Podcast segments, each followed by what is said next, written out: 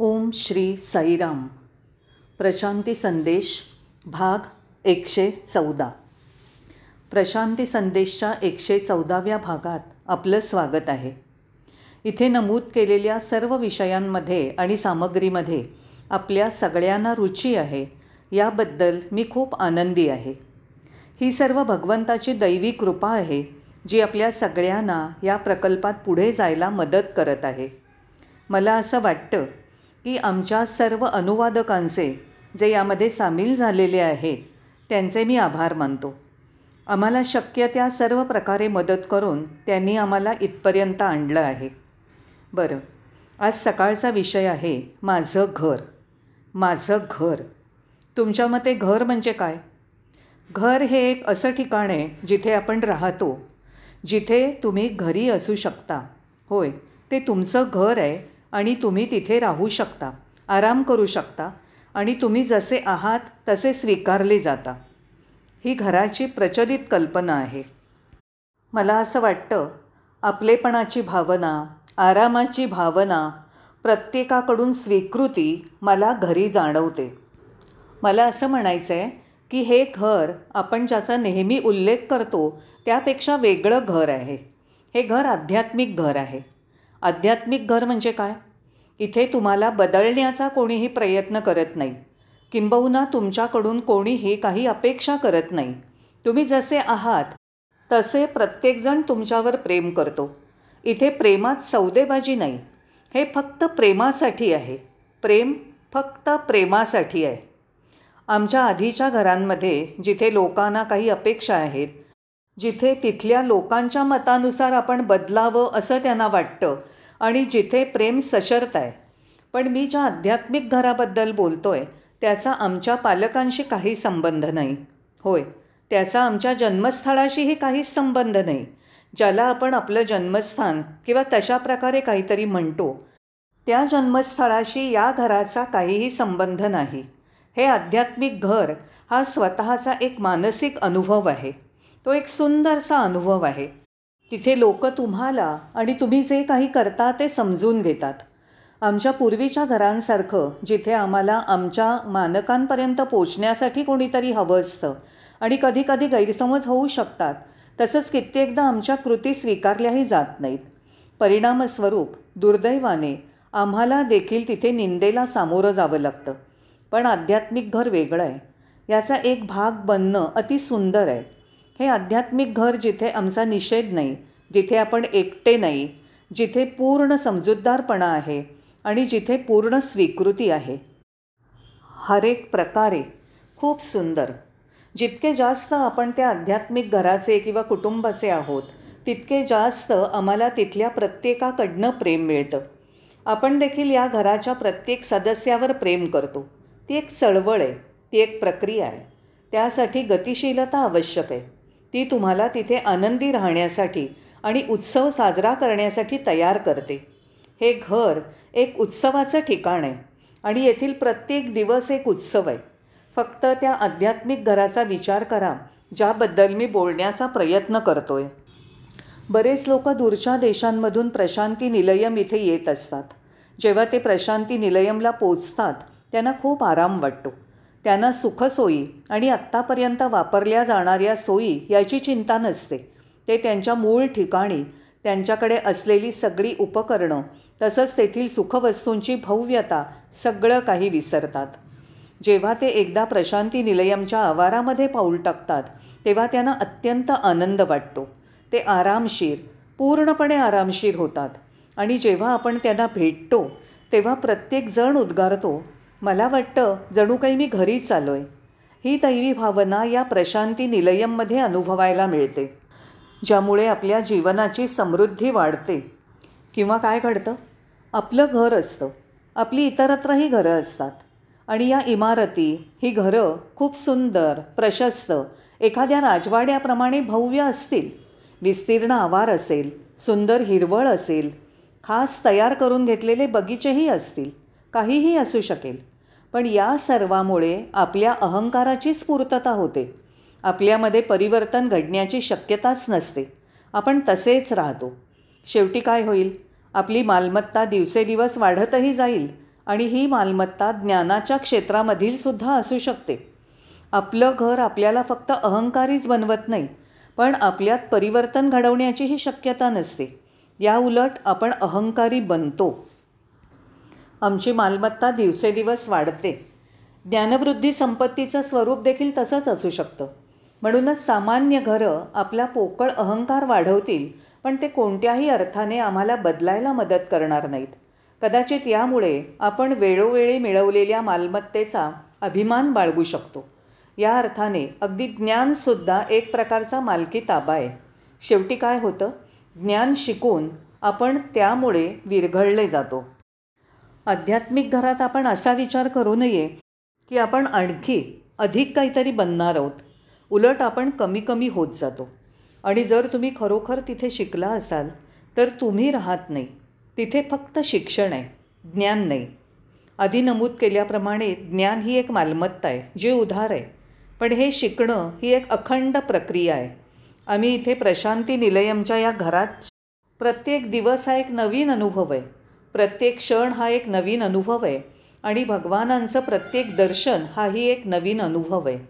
भक्ताला भेटणं म्हणजे एक अनुभव. काहीही पुनरावृत्ती होत नाही. म्हणून आम्ही अधिकाधिक शिकतच राहतो.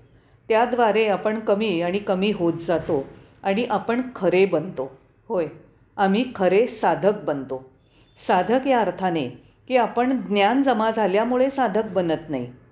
आम्ही इथे खरे साधक आहोत. जे शांततेचं निवासस्थान आहे अशा प्रशांती निलयम या घरी जेव्हा आम्ही प्रत्यक्ष येतो तिथे आम्ही खरे साधक असतो. प्रशांती निलयम या आमच्या घराची वैशिष्ट्य काय आहेत? आम्ही सकारात्मक दृष्टिकोन विकसित करतो आणि म्हणू लागतो होय आम्ही कधीही काहीही करायला नाकारत नाही. आपल्याकडे आत्मसमर्पण करण्याची गुणवत्ता देखील आहे.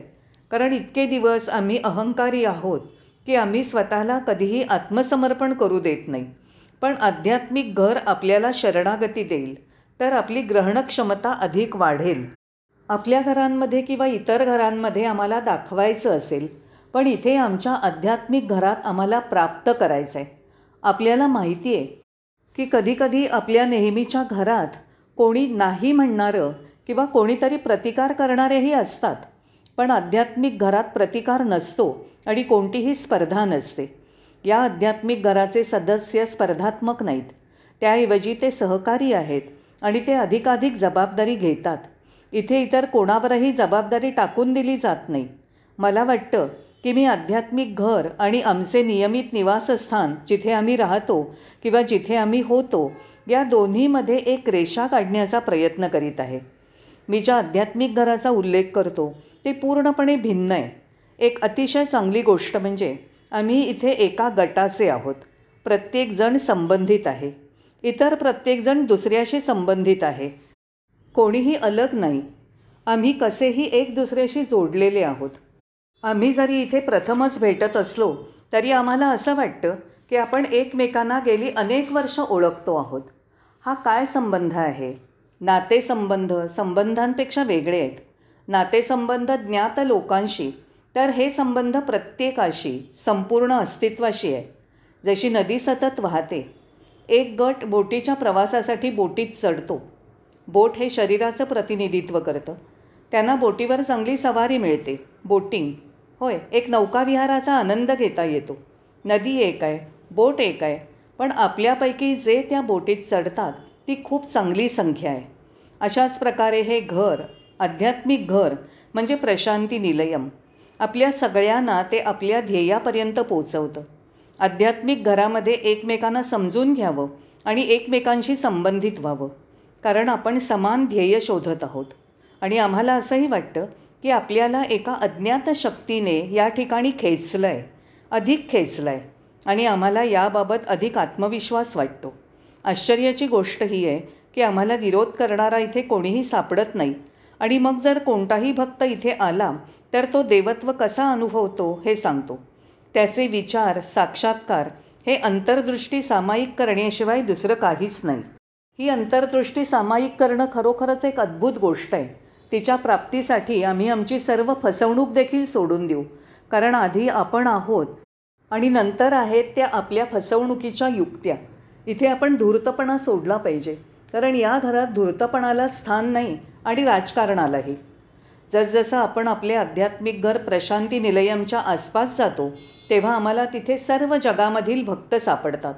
कोणत्याही देशाचं नाव सांगा तिथे प्रतिनिधी आहेतच. ते एक लहानसं पर्यायी जगच आहे एक मिनी जग. इथे लोक खरे असू शकतात आणि तुमचं शोषण करण्यासाठी कोणीही नसतं. इथे शोषण नाही. इथे देवत्वाची भावना आहे. एकदा जर आपण इथे सोबत राहिलो तर आपण इतर कुठेही राहू शकत नाही कारण आपल्याला इथल्या प्रणालीची सवय झालेली असते.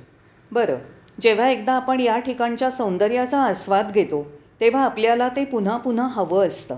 अनेक वर्षापासून इथे असताना जेव्हा तुम्ही बाहेर पडता तेव्हा तुम्हाला असं वाटतं की तुम्ही एक अनोळखी आहात. तुम्हाला घरी असल्यासारखं वाटत नाही. तसंच तुम्हाला जाण आलेली आहे असंही वाटणार नाही. हे पूर्णपणे आध्यात्मिक घराच्या विपरीत आहे. हे पूर्णपणे आध्यात्मिक घराच्या विपरीत आहे. पण इथे जाण आणि एकमेकांबद्दल स्वीकार आदर व्यक्तींबद्दल आदर आहे. हे जवळजवळ एक नवीन जग आहे जे प्रेमासाठी प्रेमात आणि प्रेमावर आधारित आहे. पण सामान्य जगात एक दुसऱ्यावर प्रेम नाही एक दुसऱ्याच्या विरोधात आहे. इथे हे प्रेमाचं ठिकाण आहे जिथे तुम्हाला मोकळं वाटतं. पण इतर घरांमध्ये स्वातंत्र्य नाही. वैयक्तिक किंवा व्यक्तीबद्दल आदर नाही. तुम्हाला काही वेळेला असं वाटतं की काही गोष्टी तुमच्या इच्छेविरुद्ध खूप सक्तीने तुम्हाला तसं करायला भाग पडतात. खरं तर आमचं स्वतःचं एक व्यक्तिमत्व आहे. आणि म्हणून आपल्याला हे स्वीकारावं लागतं आणि आमच्या स्वतःच्या अंतर्ज्ञानाचं अनुसरण करावं लागतं. पण बाहेर आपण गुलामाचं जीवन जगतो. जर आपण इतर सदस्यांच्या दबावाला सामोरं जायला तयार असू तर आपण खूप यशस्वी होऊ. इथे तसं नाही. तुम्ही अगदी मोकळे आहात आणि तुम्हाला गुलामीची भावना असण्याची अजिबात गरज नाही. ते आवश्यकही नाही. तुमच्यावर काहीच जबरदस्ती केली जाणार नाही. समजून घेण्याची गरज नाही आणि कुणालाही कोणत्याही प्रकारची काळजी करण्यासारखं काही कारण नाही. कारण इथे दैवी गुरुच्या उपस्थितीमध्ये सर्व सुरक्षित आहेत. आपण काय करत आहोत आणि आपण काय व्यक्त करतो याबद्दल कोणीही त्रास देत नाही. प्रत्येकजण फक्त स्वामींचाच विचार करतो. तुम्ही काय म्हणत आहात हे जाणून घेण्याचा आम्हाला कसला त्रास होतो? तुम्ही काय करत आहात किंवा काय करत नाही याचं स्वातंत्र्य आम्हाला नाही. पण असं स्वातंत्र्य कुठल्याही तणावाची मुक्तता करतं. त्याबाबत अजिबात काळजी करू नका. आश्चर्यकारकपणे पुरेसं आहे की जिथे प्रशांती निलयमच्या आध्यात्मिक घरात प्रत्येकजण तुम्हाला स्वीकारतो. कोणीही प्रतिक्रिया देत नाही काही नाही. कोणीही तुमचा निषेध करत नाही. कोणी तुमचं मूल्यांकन करत नाही. कोणी तुमचा न्याय करत नाही. हे संपूर्ण स्वातंत्र्याचं ठिकाण आहे. तुम्ही इतरांपासनं मुक्त होता आणि ते तुमच्यापासनं मुक्त होतात. तुम्ही इतरांपासनं मुक्त होता. इतर मुक्त होतात ते तुमच्या भीतीपासून. होय या भावनेने प्रेम वाढतं आणि आश्चर्यकारकपणे त्यात वाढ होते. उलट मी असं म्हणेन की हे संबंध शक्य आहेत. हे खरोखर आमचं घर आहे. प्रशांती निलयम. इथे निष्कर्ष काढण्यापूर्वी मला एक मुद्दा जोडला पाहिजे. एका सभेत एक वक्ता उठला आणि भगवानांच्या उपस्थितीत म्हणाला प्रचंड प्रेक्षकांना संबोधित करताना तो म्हणाला तुम्ही सर्वजण प्रशांती निलयमला भेट द्या. स्वामी उठले आणि म्हणाले ते आवश्यक नाही. जिथे तुम्हाला शांतता शांती सत्य धार्मिकता आणि प्रेम वाटतं जिथे तुम्ही आशीर्वचित आहात सुरक्षित आहात निर्भय आहात असं ठिकाण म्हणजे प्रशांती निलयम होय. बाबा म्हणाले माझी इच्छा आहे की प्रत्येक घर प्रशांती निलयम असावं. आपण त्यांच्या अपेक्षेप्रमाणे त्या जीवनमानाप्रमाणे जगण्याची प्रार्थना करूया. आपल्या दिलेल्या वेळेबद्दल धन्यवाद. आपण पुन्हा भेटूया. साईराम.